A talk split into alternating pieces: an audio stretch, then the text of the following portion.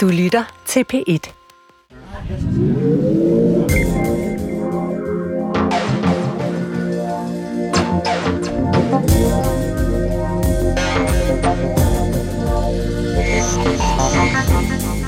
I en lille frikirke i Brogst i Nordjylland ser ægteparet Annie og Kjeld Sommer det som deres kald at hjælpe muslimer med at finde Jesus. Han tror ikke på Jesus Kristus. Han er Guds søn. Det gør en muslim ikke. Og det ønsker jeg selvfølgelig, at han skal.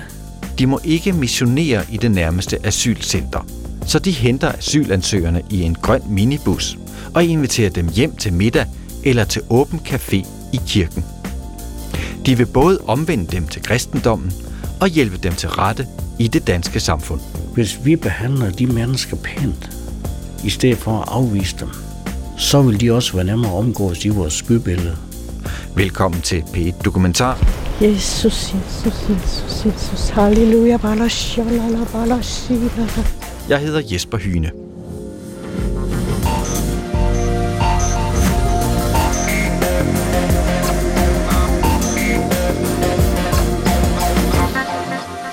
Når vi hører om konvertitter i medierne, tales der ofte om kristne, der er blevet muslimer. Men der er også muslimer, der konverterer fra islam til kristendommen. Antallet er svært at gøre op, og der er ingen officielle statistikker. Men formanden for Folkekirkens Mellemkirkelige Råd, Mogens S. Mogensen, anslår, at der er mellem 250 og 300 muslimer i Danmark, der i øjeblikket går til dåbsforberedelse for at blive kristne. Nogle af muslimerne bliver hjulpet på vej af Annie og Kjeld Sommer, der har startet deres egen frikirke i Nordjylland, som de kalder Fristedet, med det formål at få byens asylansøgere til at vende sig mod Jesus. Men for at lykkes med deres mission, må de aktivt opsøge asylansøgerne, og det er svært, når der både er store sproglige barriere, og man ikke må holde religiøse aktiviteter på asylcentret. Freja Sørine Adler og Cecilie Sylvest Carlsen har besøgt Frikirken og lavet dokumentaren Miraklet i Brogst. Den begynder omkring et spisebord hjemme hos ægteparet Annie og Kjeld Sommer. Hej Aziz. Hej, hej.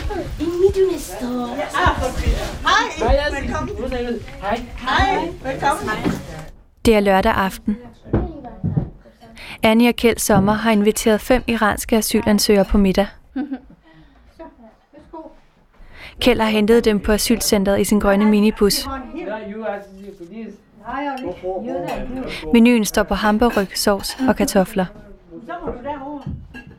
Kjeld beder bordbøn, og alle folder hænderne foran sig. Ja, himmelske far, vi bare takker en pris, så det skylder, at vi kan få lov til at sætte os til et vellægge bord.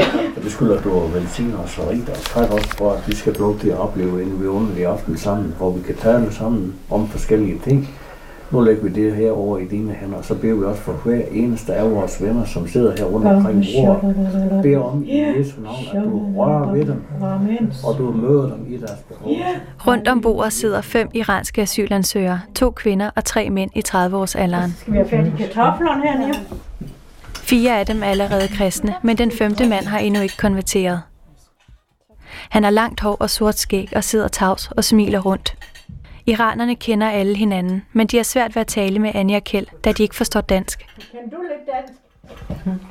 Lidt? Lidt? Nå, det er da godt. Og Anja og Kjeld ikke taler farsi og kun lidt engelsk. Er du fra det samme land som...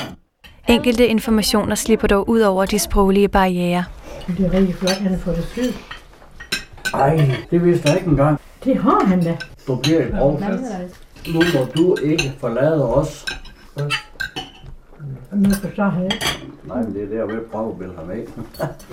Når asylsøgeren kommer her til Danmark, så er der for nogens vedkommende flere, der spørger, hvor kan vi finde en kirke? Hvor kan vi møde nogle kristne? Og så henviser jeg til diverse muligheder, der er. Stemmen, du hører her, tilhører Lene Rauf, der er netværksmedarbejder og frivillig koordinator i Tranum Asylcenter tæt på Brost. Det kan være en frikirke, det kan være en folkekirke, og det kan også være et øh, sted, som hedder Fristedet i Brogst.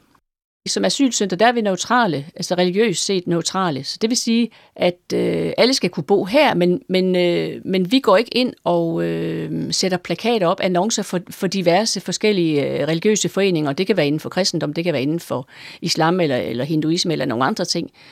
Øh, det gør vi ikke der, der er vi neutrale på det plan, at hvis man vil have information om, hvad der foregår, så må man tage den udefra.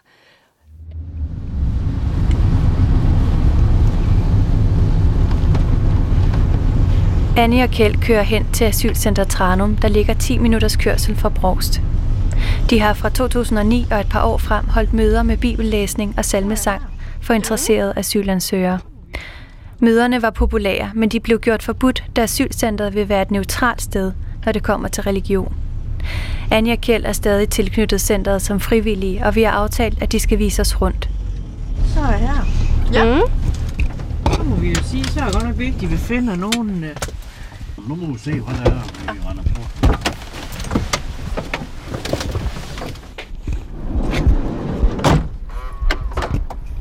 Jeg kan lige prøve at vise, om der er nogen herinde. øh, Den første, vi møder på vej ind på asylcentret, er en vagt. Du har mødt os. Jeg har mødt dig, det kan jeg Nå, huske. Ja, vi Det stod kan og jeg snakkede. Ja, Du, du så, ja, det kan jeg huske. jeg blev ude efter dem der fra Iran. Nå, Ja. For jeg tænker på, at vi har hørt lidt om, at der er en afghanisk familie herude, øh, der bor herude. Er det, dem kender du ikke, en familie, en far og mor og nogle børn, et par børn eller sådan noget? Nej, det, det gør jeg ikke umiddelbart, og jeg, jeg, må, jeg må desværre ikke øh, Nej, nej, nej. fortælle dig alt Nej, nej. muligt. Vel? Nej, nej. Øhm, Ja, men vi går bare en runde, og så ser vi, hvordan øh, også for de kan få at se. jo, men det synes jeg bare, I skal. Ja. Jamen, have en god dag. Så tak skal du have lige måde. Annie og Kjeld bevæger sig ud for at finde den afghanske familie, eller nogle andre asylansøgere, de kan tale med. Annie og Kjeld bor i Brost, som ligger i Jammerburg Kommune i Nordjylland. Byen huser knap 3.000 indbyggere, og indbyggertallet er dalende, ligesom i mange andre små byer. I 2015 kom 27 børn til verden, og 50 indbyggere gik bort. Annie og Kjeld er 63 og 66 år gamle, og har været gift i 43 år og har både børn og børnebørn. De har været personligt kristne siden de tidlige teenageår, og har nu videt deres liv til at hjælpe asylansøgere med at konvertere til den kristne tro. Jeg har altid været med i en frikirke. Jeg var kun 13 år, da jeg blev personlig kristen. Jeg har også altid kommet i en frikirke. altid. Det er, sætter højt, det er at være sammen med det. Det som jeg siger, alt Guds folk, alt det troende. Dem ønsker at være sammen, uanset om det er folkekirke, pinsevenner eller baptister, eller hvad, hvad det ikke må være. Jeg ønsker at have fællesskab med alle. Og vi som mennesker, vi er jo skabt til at have fællesskab med hinanden. Det er de ikke troende, som jeg ønsker at få fat i, det er dem, jeg ønsker at være med til, at, til at de skal have lov til at opleve noget, der er bedre end det, de kommer fra. Han tror ikke på Jesus Kristus. Han er Guds søn. Det gør en muslim ikke. Det kan vi jo godt blive enige om. Og det ønsker jeg selvfølgelig, at han skal. For det er friheden. Selvfølgelig alle er hjertelig velkommen i fristedet. Men der er jo altså også nogle spilleregler. Det er så noget som deres tørklæder. Der vil jeg nok sige, tag det af, når de skal ind her. Det, er- det, så det er en ret, vi har lov til her i Danmark. Det er her, I er kommet til Danmark. Vi er ikke inviteret. I er kommet af egen fri vilje. Altså fakta må I ligesom leve under de regler, som vi har i Danmark som et kristent land. Da asylcentret forbød Anja Kjeld at holde religiøse aktiviteter, var der kun én mulighed tilbage. Nemlig at invitere asylansøgerne hjem på gården. En gang om måneden, der hentede vi asyl, og dem, der havde lyst til det, at være med i Bibel og bøn og til komme sammen i vores hjem.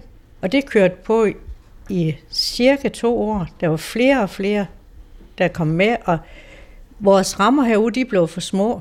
Og børnene, de var i det samme rum, som vi holdt møde, og de var også inde i vores senge, og der skrev de med tusser på lagen, og et toilet til 60 mennesker, det er heller ikke særlig vel. Så, så, så det var ikke også, og alle kopperne var i brug, det havde ikke også porcelæn og sådan noget, så det, det var derfor, at man så kunne fornemme ikke også, at rammerne var for små. Snart fik Anja Kjeld behov for at finde et nyt sted at afholde deres møder. Sammen med to kvinder, som havde hjulpet til med møderne på gården, besluttede de at købe en gammel kirke i byen. Missionsforbundets kirke, de blev til, det blev til salg. Der lå Gud på vores hjerte, at vi skulle købe det, og vi tog derop og snakkede med dem og havde flere møder sammen med dem. Og de to kvinder, som var i køkkenet, de ville gerne være med, så vi var fire, som var samlet og bad for det her sted.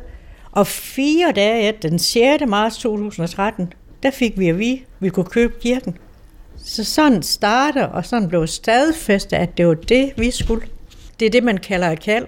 Så jeg føler altså, at det gør vi, alle fire føler, at det er kald til, at vi har fået fristeder.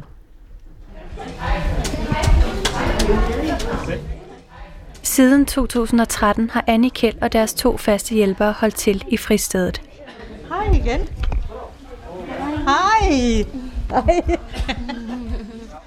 Hver søndag kl. 14 er der åben café, som foregår i en stor opholdsstue bagerst i kirken. Der er fire rækker af bløde stole med syrenfarvet betræk. Og imellem dem er der borer med voksstue og små potteplanter. Oppe foran står et keyboard og en prædikestol. Lokalet er fyldt godt op. Der er kommet omkring 40 mennesker i alle aldre. Danskerne udgør den ældste gruppe. Asylansøgerne, der stammer fra Kongo, Eritrea, Nepal, Afghanistan og Iran, er en del yngre, og nogle har helt små børn med. De fleste af dem kommer jævnligt i fristedet. Rigtig hjertelig velkommen her i eftermiddag. Jeg tror, jeg vil indlede med et, nogle vers her fra Bibelen i eftermiddag, og det gør jeg ud fra. Skal det ikke øh, oversættes til engelsk? Undskyld. Prædiknerne foregår på dansk, hvilket de fleste asylansøgere ikke forstår. Men enkelte menighedsmedlemmer hjælper med at oversætte til engelsk. Iranerne sidder sammen til højre i lokalet, og over for dem sidder en mand og oversætter til farsi. Til venstre ud mod vinduerne sidder en halv snes danskere. En dansk kvinde oversætter til engelsk for en familie fra Kongo, der sidder oppe foran. Og forrest i lokalet sidder to nepalesiske kvinder med helt små piger, der går rundt mellem bordene. Så vil jeg læse nogle ord fra 2. Timotheus brev, kapitel 1, og det er øh, fra vers, øh, kapitel 1, vers 6. Kapitel 1, vers 6, ja. Manden, der oversætter fra dansk til farsi, er Martin. Han er fra Afghanistan, er 39 år og kommer jævnligt i fristedet. Del i håndspålæggelsen. Han taler flere sprog og bliver ofte brugt som tolk ved åben café og andre arrangementer, hvor Anja Kjeld har brug for en oversætter. men en ånd, der giver kraft og kærlighed og besindighed. Du skal derfor ikke skamme dig over at fortælle andre om Herren. Gud vil give dig kraft og styrke. Og det er for mig nogle rigtig vigtige vers, vi har læst her. Vi skal ikke tage det som en skam og fortælle andre om Jesus Kristus, så de kommer til tro. Det er det vigtigste, vi er kaldet til, det er at gå ud i alverden og forkynde evangeliet.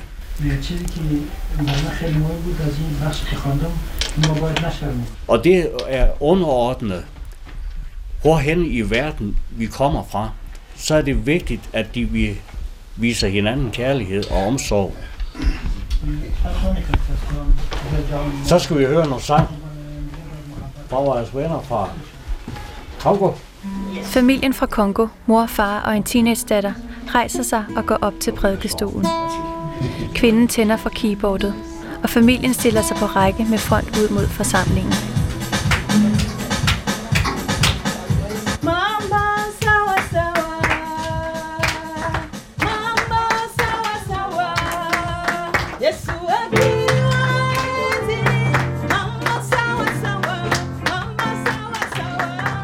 Menigheden klapper med. Enkelte rejser sig op og bevæger sig i takt til musikken. Halleluja, halleluja, halleluja.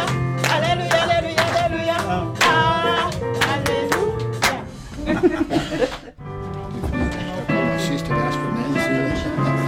Det er derfor. Vi skal synge eh, 288 i sangbogen. Og der står, kom som du er til din frelser. Er det ikke vidunderligt? Vi kan komme lige som vi er her i eftermiddag til vores frelser. Den synger vi af hele vores hjerte. Under musikken sendes en kollektkur rundt.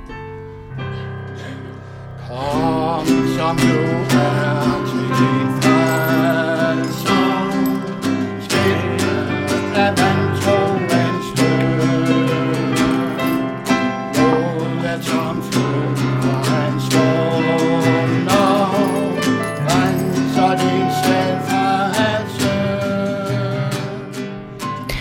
Da musikken er slut, rejser en ung iraner sig op. Han stiller kollektkurven på prædikestolen, og på farsi takker han Jesus for de penge, der er blevet samlet ind i dag. we pray now for this gave for, for Farsi because I cannot uh, the pray p- for English. ای عیسی مسیح خداوند از تو تشکر میکنیم به خاطر امروز که این فرصت Sayed er konvertit. han er 30 år fra Iran og er kommet i fristedet i flere måneder. Han er bange for at bruge sit rigtige navn, og vi vælger derfor at kalde ham Sayed. Sayed forklarer os, at han har levet hele sit liv som muslim i Iran, men flygtede fra sit land, fordi han ikke havde frihed til at tro på kristendommen. and I told talk uh, told with uh, Annie, talk, with Annie, and he she uh, told me, yes, you can come.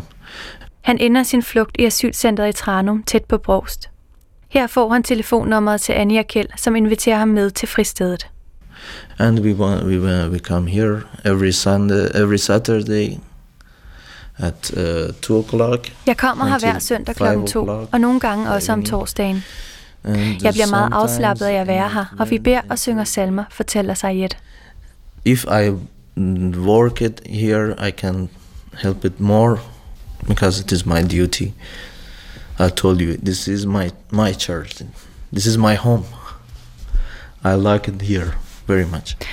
Hvis jeg får arbejde, så kan jeg hjælpe noget mere. Det er min pligt. Det er min kirke, mit hjem, og jeg kan rigtig godt lide det, siger Sayed. Old people only come to the church, the young people not. And one, when I talking with the people, guy, young people, they, De they fleste say i Danmark er kristne, men de tror ikke på Jesus, siger Sayed. The, the Og det gælder især de unge. they are from De unge, der kommer i fristedet, er ikke fra Danmark, men fra andre lande. our duty, every uh, uh, Christianity, going, talking. Sayed mener, at det er den kristnes pligt at fortælle ikke-kristne om Jesus. Derfor synes han, at det er godt at tage ud på asylcentret og fortælle om Jesus. På denne måde fungerer Sayed som kontaktperson for Kjeld og Annie på asylcentret. Han er kontakt, vores kontaktperson nede på centret. Han siger, han, han går og snakker med de forskellige dernede, og finder ud af, hvem der eventuelt gerne kunne tænke sig at komme med. Og så inviterer han dem med, en muslim, der har konverteret til kristendommen. Det er den bedste evangelist, vi har, til at få andre mennesker med. Han er absolut den bedste. For han ved lige præcis, hvor han er kommet fra. Han er kommet fra negative ting, lov og regler, og jeg ved ikke hvad. Og så har han fået lov til at opleve friheden i det kristne budskab. Derfor gør han alt, hvad han kan, for at få andre med, også muslimer. Og vi kan ikke sådan bare tage ud og sende en seddel op ude på asylcenter, at vi har det, fordi det, det kan man ikke sådan. Man må selv søge, øh, ikke også? Hvis der kommer nogen op til os, ikke også, så spørger de jo så, eller så kan man spørge, om der er andre, der har lyst til at komme med der, deroppe. Ikke? Vi er rigtig dårlige til at reklamere i aviser og radio og sådan. Det, det kan vi ikke ret godt, for vi kan ikke det der med computer og ting og sager. Så det er mund til mund. Vi bruger en hver anledning, når vi møder nogen. Når man bor i sådan en lille by, så kender man jo mange. Og mange kender også, ikke? Og vi laver program for hver eneste måned, og hænger op i sådan en kasse ved fristedet, og giver til de andre kirker også. Og så hænger vi også som de op i forretninger. Og vi har også haft i vores lokale avis nogle gange, men ikke ret tit. Det er jo dyrt. Der, ligger, der bor cirka 5, mellem 5 og 600 mennesker her. Så kan I godt forestille jer, hvor mange der er stappet ind i hver hus. Ikke? Tilbage på asylcentret håber Anja og Kjeld stadig på at møde nogle asylansøgere, de kan tale med. Det regner, og beboerne holder sig indendøre. Hvad er der, en 20 huse? Åh, oh, nej, der er mange. Der er mange flere. Kjeld peger på en lang container med lavt til loftet og tætsiddende vinduer. De der container, der står derhen, de er jo... Det er også hus. Det er også hus, og der kan I se, der er køjesenge oppe i det øverste op. Øh, Der er der også mange i sådan et lille rum deroppe. Der er rigtig mange. Så altså derhen, det der, det er opholdsrum. Der er vi jo hen og, og lave øh, fest og sådan noget. Hele det der bygning derhen. Hvordan kan det være, at I tager med til sådan en fest? Det er fordi, vi er frivillige herude. Men det var det, jeg startede med, ikke også? Og så, det er vi jo stadigvæk med, ikke også? Så blev vi inviteret, når det er. Men de ønsker jo også, at vi skal være sammen med dem, for det skulle være at bringe de forskellige kulturer sammen. Det er også derfor, de gør det.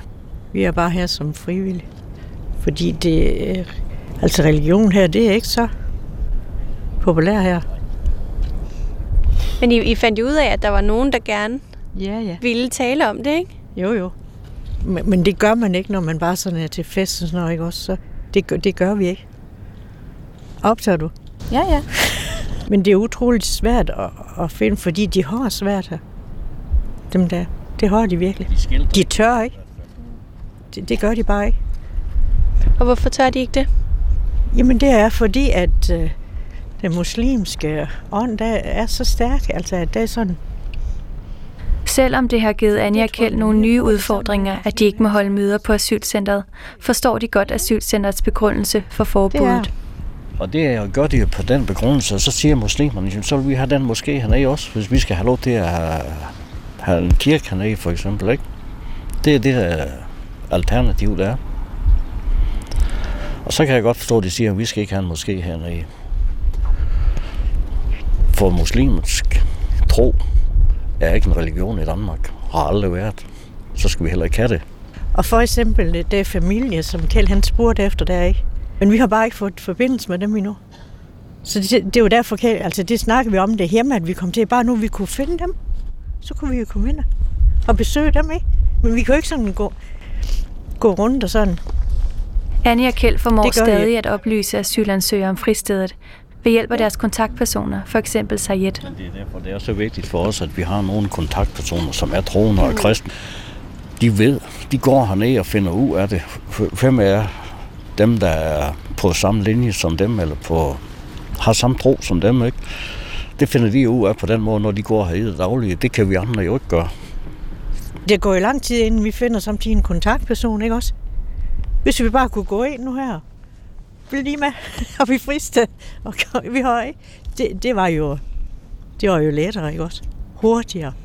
Man fandt frem til dem, ikke? Der er nogen, der kan være hernede i lang tid og søge efter et kristen fællesskab. Vi spørger Lene Rav fra asylcentret, om hun oplever, at religiøse institutioner finder deres medlemmer her. Vi oplever det ikke fra nogle kirker og fra nogle frikirker, at der er nogen, der fisker. Vi har altså set besøg af, af Jehovas vidner, og det er også, altså jeg tror for det meste, øh, at de kommer, når vi er gået hjem.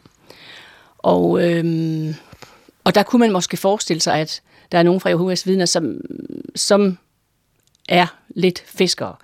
Men der har vi så, øh, der oplyser vi asylsøgerne om, hvis det er noget, vi fornemmer et problem, at i Danmark må man gerne sige nej tak til at øh, få besøg af diverse, hvem der banker på ens dør.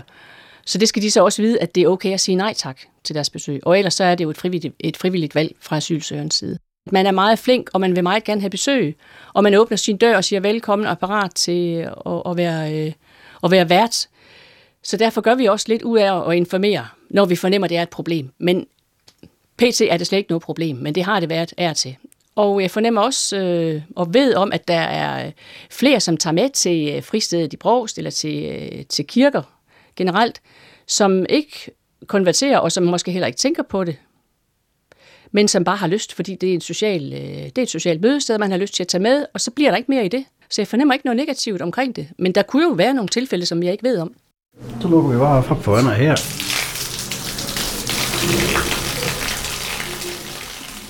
Tilbage i fristedet fortæller Kjeld om, hvordan det foregår, når et nyt medlem af fristedet beslutter sig for at konvertere. Start over med en dåb. Start over med en muslim, der konverterer til kristendom. Det er, det er et godt start på en god år. Helt sikkert.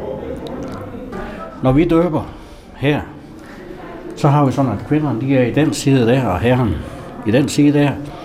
Og så kommer de ned, så står vi her, her foran. Men det her, det er jo nok uh, cirka 3 meter lang og lige knap 2 meter bred, med små trapper ned i vandet. Man går stille og roligt ned, og, og så er vandet fyldt op, cirka herop til varmt vand. Og så lægger vi dem ned på ryggen, og rejser dem op igen. Lige så hurtigt, lige, bare lige under. Og det gør vi for det skyld. Det lægeme, som vi dykker ned, det begraver vi med Kristus og rejser det op igen til en ny opstandelse, til et nyt liv. Vi ser det altid, når mennesker har bekendt, at, at de vil tilhøre Jesus Kristus som deres himmelske far. Det sker en forvandling i deres liv her. der sker en forandring. Man kan se på øjnene, man kan se på hele deres måde, og der sker en total forandring med de mennesker. Og det bøger sig selv, når man får et nyt liv. Det er man jo glad for, ikke? Så alt det der, der ligger bag det, det er jo væk. Det er glemt. For det er jo en symbolsk bekendelse over for Gud og for menigheden, at de lader sig døbe her foran hele forsamlingen. Men det er en herlig beslutning, folk de tager. Yes. I fristedets store dagligstue stiller en høj mand sig op med en guitar. Han vil lære asylansøgerne nogle danske sange. Vi kalder det det store halleluja. The great hallelujah. Ja. Vi prøver. I hvert fald halleluja, det kan vi synge.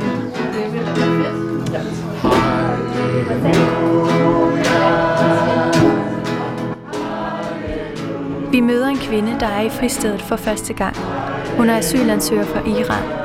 Martin hjælper med at oversætte, da vi spørger hende, hvorfor hun har valgt at komme her i dag.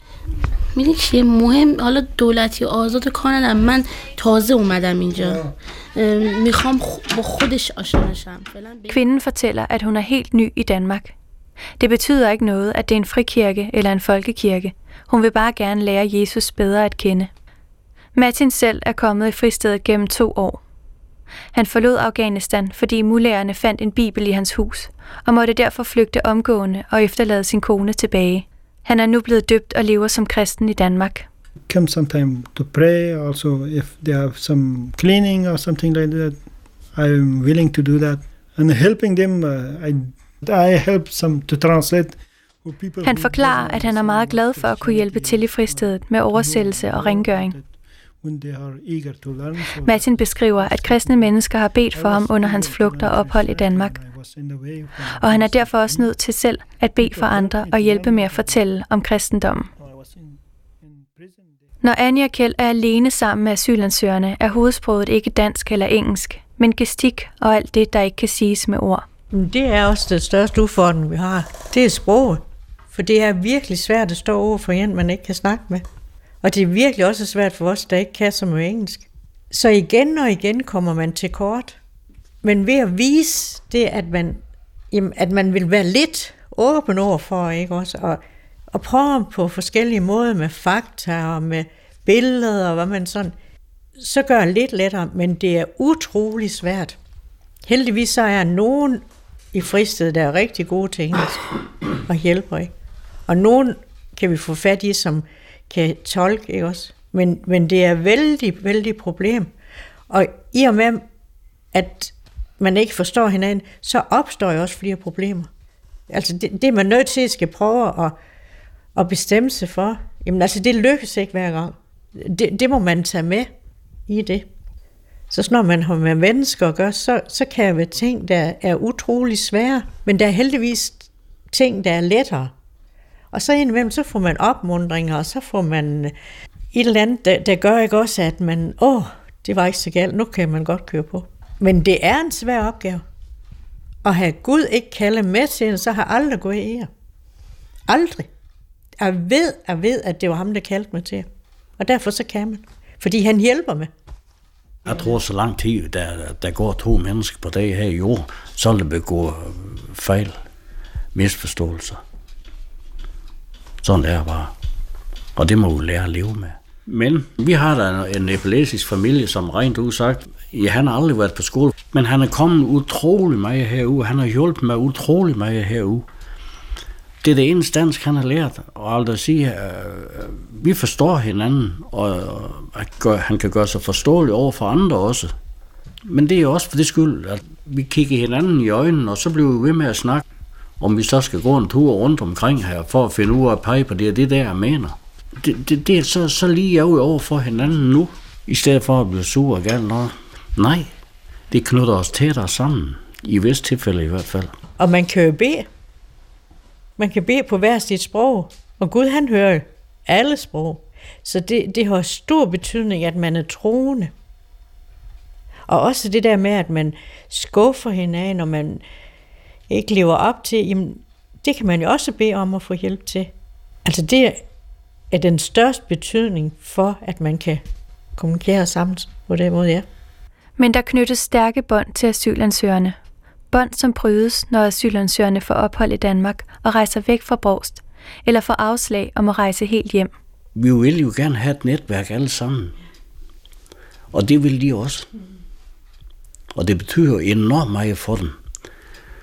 Og hvis ikke vi kommer på besøg hos dem sådan ret ofte, så begynder de at tænke, er, er vi ved at miste jer? Det, det, det knytter nogle utrolig stærkt bånd, det her. Og derfor er det også utrolig svært, når vi oplever, at der er nogen, der er kommet i fristedet igennem længere tid, og så pludselig så kommer det ikke mere. Måske for det skyld, de fået opholdstilladelse og flyt, blevet flyttet til en anden by, som skal overtage dem. Mm. Men alligevel så gør det ondt at miste dem, for det skyld vi, vi får et, et specielt forhold til dem. De er mennesker som vi andre, som har behov for at, at få knus en gang imellem. Anja og Kjeld er som bedsteforældre for nogle af dem. Ofte er der ikke tid nok til at være der for alle. Nu er vores lille barnbarn herovre, vores nabo, der er tre år. Hvis der er en anden herude, og hun er her, og hun kommer og sætter sig ved mig, så, så hende herover, så kan hun, vores biologiske barnebarn, så kan de godt skubbe til hende. Det er altså min bedstefar. Det er hun klar over. Men de børn, som kommer udefra, det tror jeg også, det er for det skyld, at de helt specielt, eller specifikt tror, og at når vi kalder vi jer bedsteforældre, så kan vi holde fast i jer. Så har vi stadigvæk jer som et anker, vi kan forholde os til. Og det har stor betydning. Jeg tror simpelthen, de kommer ud deres fri vilje, og fordi de oplever en god atmosfære og, og godt sted at være. Og så har også utrolig betydning for, at de kan være sammen med danskere. Det er så vigtigt, at de er sammen med danskere. Det er så vigtigt, at vi danskere er sammen med dem og lære af hinanden. Vi har lige så meget kan lære dem, som de kan jo også. Så at man bygger bro med hinanden. Og også ud til byen, ud til dem der omkring med at blive emigreret her i. Det er i hvert fald et stort, stort problem. Når først de får asyl, så de skal til at stå på egen ben, og så, så, så kræver virkelig, at de har nogen, de kan bede om hjælp ved, og, og der kan være med til at, at hjælpe dem. Ifølge Anja Kjeld er fristedet ikke kun et åndeligt hus, men også et sted, hvor asylansøgere kan blive en del af lokalsamfundet. For i starten, vi fik centre heroppe i Brost, der var der meget uro, meget nervøsitet blandt danskerne. Og, og så følte vi, at der kunne vi også være med til at bidrage nogle ting. Blandt andet ved det bingospil for eksempel, at de kunne komme ind og, og ligesom lære, hvordan de, os danskere, vi behandler hinanden. Og taler pænt til hinanden og omgås hinanden pænt på gaden og sådan noget, ikke? Nu min grønne bushue, den kender de. Og de kender os, når vi kommer i forretningen. Så kommer de hen og spørger, er det rimeligt for det her? Er det, det, er det virkelig prisen for det her? Og giver en en knuser dernede. Og, altså, jo, jeg tror virkelig, at vi har været med til at gøre en forskel. Og jeg ved, hvis vi behandler de mennesker pænt, i stedet for at afvise dem,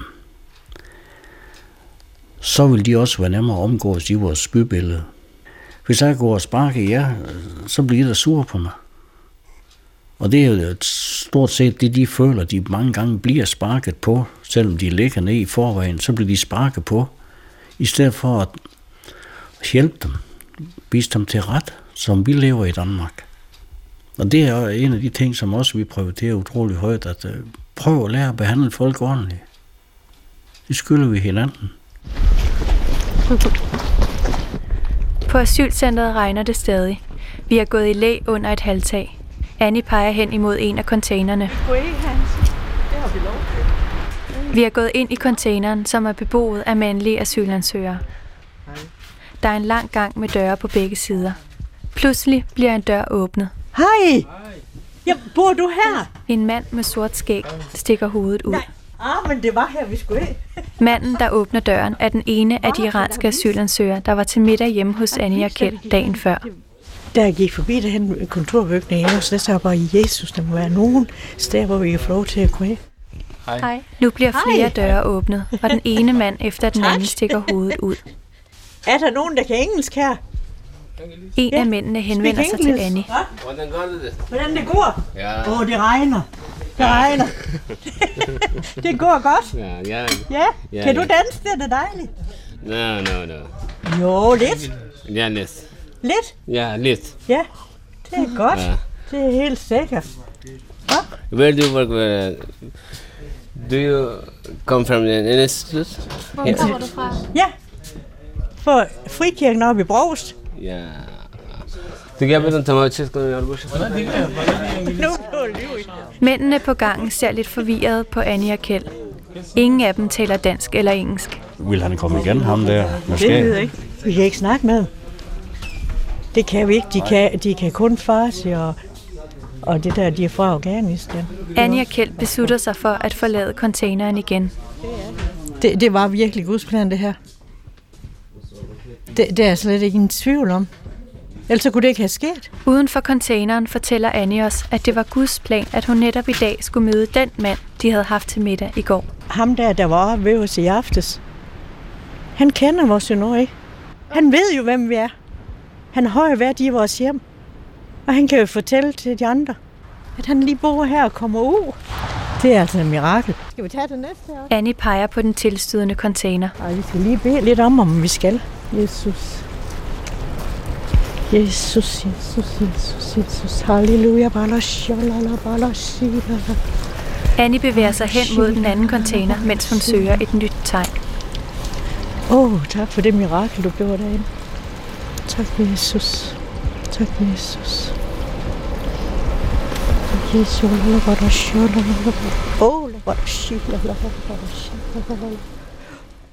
under vores besøg i Prost har vi talt med Baptistkirken og Folkekirken, som mener, at Anja Kjeld gør et godt stykke arbejde med asylansøgerne. De beboere i Prost, som vi ellers har talt med, har ikke haft nogen holdning til Anja Kjelds frikirke. Asylcentret i Trano mener, at det er fint, at Anja Kjeld tilbyder et socialt og kristen fællesskab, kørsel, mad og hjælp til papirarbejde, så længe centrets beboere har mulighed for at sige nej tak. Men hvordan kan de sige nej tak, når de ikke taler samme sprog? Ja, nu lad bare sige tak her for første, om, første afdeling. Nu er det ved tiden, vi skal ind og have noget frit sammenvær. Er det okay? Og så bliver der masser af sang og musik og ting og sager inden bagefter senere. Vi slutter den gang før øh, hen omkring midnat i aften, så bare giv jer god tid. Så fedt. Vi skal have noget at spise, og skulle ikke have overvært herinde, når vi er sammen. Jo. Ja. I fristedet er der ikke et fælles kirkesprog, udover det rent fysiske eller hjertesproget, som Annie kalder det. Og ifølge Annie og Kjeld er det nok til at forstå hinanden. I hvert fald, hvis man tror på den samme Gud. Vi synger lige bordvers. Alle gode gaver. Alle gode gaver, de kommer over ned. Så tak da Gud, ja pris da Gud, og al hans kærlighed. Inger til. Alle gode gaver, de kommer oven ned. Så tak da Gud, ja pris da Gud, og al hans kærlighed. Nu skal jeg og rejse op, og så... Det var Freja Sørine Adlerberg og Cecilie Sylvest Carlsen, der havde tilrettelagt dokumentaren Miraklet i Brogst. Til april tager ægteparet Annie og Kjeld til Grækenland, hvor de skal hjælpe prædikanten Johnny Nord med hans kristne arbejde. Du kan høre alle vores andre dokumentarer på vores hjemmeside dr.dk-p1dokumentar eller finde os som podcast på iTunes. I redaktionen sidder Kåre Marlin Kib, Gry Hoffmann og Emil Eusebius. Mit navn er Jesper Hyne. På genhør i næste uge.